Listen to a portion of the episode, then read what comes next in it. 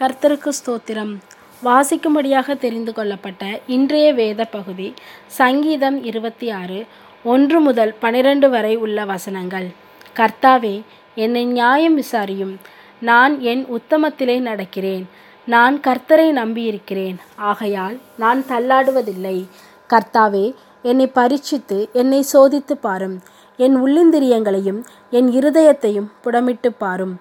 உம்முடைய கிருபை என் கண்களுக்கு முன்பாக இருக்கிறது. உம்முடைய சத்தியத்திலே நடந்து கொள்கிறேன். வீணரோடே நான் உட்காரவில்லை. வஞ்சகரிடத்தில் நான் சேருவதில்லை. பொல்லாதவர்களின் கூட்டத்தை பகைக்கிறேன். துன்மார்க்கரோடே உட்காரேன். கர்த்தாவே நான் துதியின் சத்தத்தை தொனிக்க பண்ணி உம்முடைய அதிசயங்களெல்லாம் விவரிப்பதற்காக நான் குற்றமில்லாமையிலே என் கைகளை கழுவி உம்முடைய பீடத்தை சுற்றி வருகிறேன். கர்த்தாவே உமது ஆலயமாகிய வாசஸ்தலத்தையும் உமது மகிமை தங்கிய ஸ்தானத்தையும் வாஞ்சிக்கிறேன். என் ஆத்துமாவை பாவிகளோடும் என் ஜீவனை இரத்த பிரியரோடும் கூட வாரிக்கொள்ளாதேயும். அவர்கள் கைகளிலே தீவினை இருக்கிறது. அவர்கள் வலது கை பரிதானங்களால் நிறைந்திருக்கிறது. நானோ என் உத்தமத்திலே நடப்பேன். என்னை மீட்டுக்கொண்டு என் மேல் இரக்கமாயிரும். என் கால் செம்மையான இடத்திலே நிற்கிறது. சபைகளிலே நான் கர்த்தரை துதிப்பேன். ஆமேன்.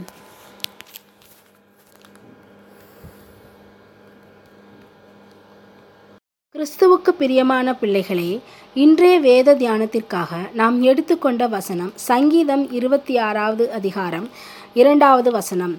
கர்த்தாவே என்னை பரீட்சித்து என்னை சோதித்து பாரும். என் உள்ளிந்திரியங்களையும் என் இருதயத்தையும் புடமிட்டு பாரும். இது ஒரு நியாய நிரூபண சங்கீதமாக இருப்பினும் சங்கீதக்காரன் தன்னுடைய நேர்மையை பாதுகாப்பதற்காக இந்த வசனங்களை கூறியுள்ளார். அதை நாம் காண்போம். தன்னுடைய எண்ணங்களையும் இருதயத்தையும் தேவனை ஆய்வு செய்ய சொல்கிறார் தாவீது. இந்த இரண்டு உள்ளந்திரியமான காரியங்களையும் தேவன் மாத்திரமே காண முடியும் என்பதை நாம் நன்றாக அறிவோம். இருதயத்தையும் சிந்தனைகளையும் ஏன் அவ்வப்போது ஆய்வு செய்ய வேண்டும்? என்பதை எரேமியா பதினேழு ஒம்போதில் வாசிக்கலாம். எல்லாவற்றை பார்க்கிலும் இருதயமே திருக்குள்ளதும் மகா கேடுள்ளதுமாய் இருக்கிறது. அதை அறியத்தக்கவன் யார்? பெரும்பாலான நேரங்களில் நமது பற்றாக்குறையே நமது கண்களை குருடாக்கி விடுகிறது. நம் சகோதரன் கண்களில் இருக்கிற சிறிய துரும்பை காண்போம். ஆனால் நம் கண்களில் இருக்கிற பெரிய துண்டை பார்க்க மறந்து விடுவோம் ஆனால் சங்கீதம் தொண்ணூற்றி நாலு பதினொன்று இப்படியாக சொல்கிறது. மனுஷனுடைய யோசனைகள் வீணென்று கர்த்தர் அறிந்திருக்கிறார். இயேசு கேடுள்ள இருதயம் எப்படி மனிதனை தீட்டுப்படுத்தும் என்று மார்க்கு ஏழு இருபது முதல் இருபத்தி மூன்று வரை உள்ள வசனங்களில் இப்படியாக கூறியுள்ளார். மனுஷனுக்குள்ளே இருந்து புறப்படுகிறதே மனுஷனை தீட்டுப்படுத்தும். எப்படியெனில் மனுஷருடைய இருதயத்திற்குள்ளிருந்து பொல்லாத சிந்தனைகளும் விபச்சாரங்களும் வேசித்தனங்களும் கொலை பாதகங்களும் களவுகளும் பொருளாசைகளையும் துஷ்டத்தனங்களும் கபடும் காம விகாரமும் வன்கண்ணும் தூஷணமும் பெருமையும் மதிக்கேடும் புறப்பட்டு வரும். எனவே நாம் அவ்வப்போது நமது இருதயத்தை தேவனையும் தேவனுடைய வார்த்தையும் கொண்டு ஆய்வு செய்து பார்க்க வேண்டும்.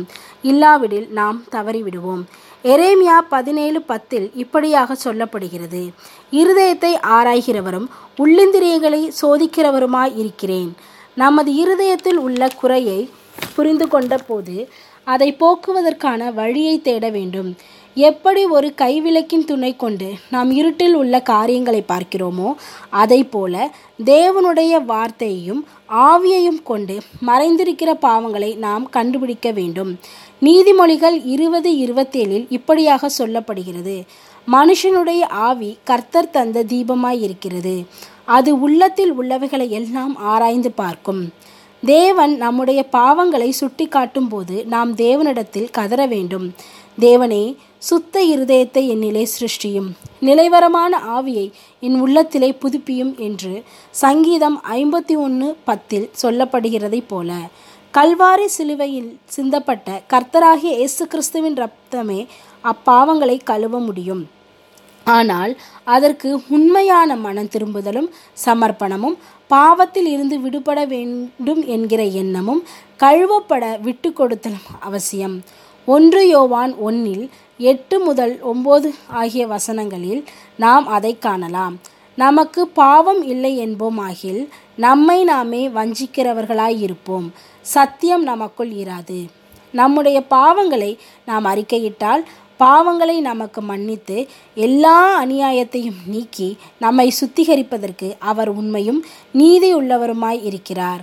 இயேசு கிறிஸ்துவின் மூலம் நம்முடைய பாவங்கள் கழுவப்பட்டு அவருக்கு நம்முடைய வாழ்வை அர்ப்பணித்து இருக்கும்போது இருதயத்தில் நினைவுகளில் பரிசுத்தத்தை காத்துக்கொள்வதற்கு நாம் ஆவியானவரோடு ஒத்துழைக்க வேண்டும்.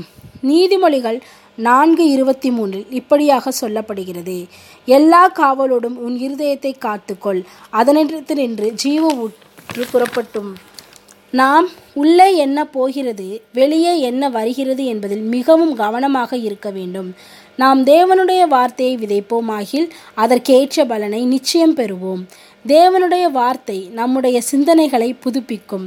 நீங்கள் இந்த பிரபஞ்சத்திற்கு ஒத்த வேஷம் தெரியாமல் தேவனுடைய நன்மையும் பிரியமும் பரிபூர்ணமுமான சித்தம் இன்னதென்று பகுத்தறியத்தக்கதாக உங்கள் மனம் புதிதாகிறதுனாலே மறுரூபமாகுங்கள் என்று ரோமன் பனிரெண்டு இரண்டில் சொல்லப்படுகிறது.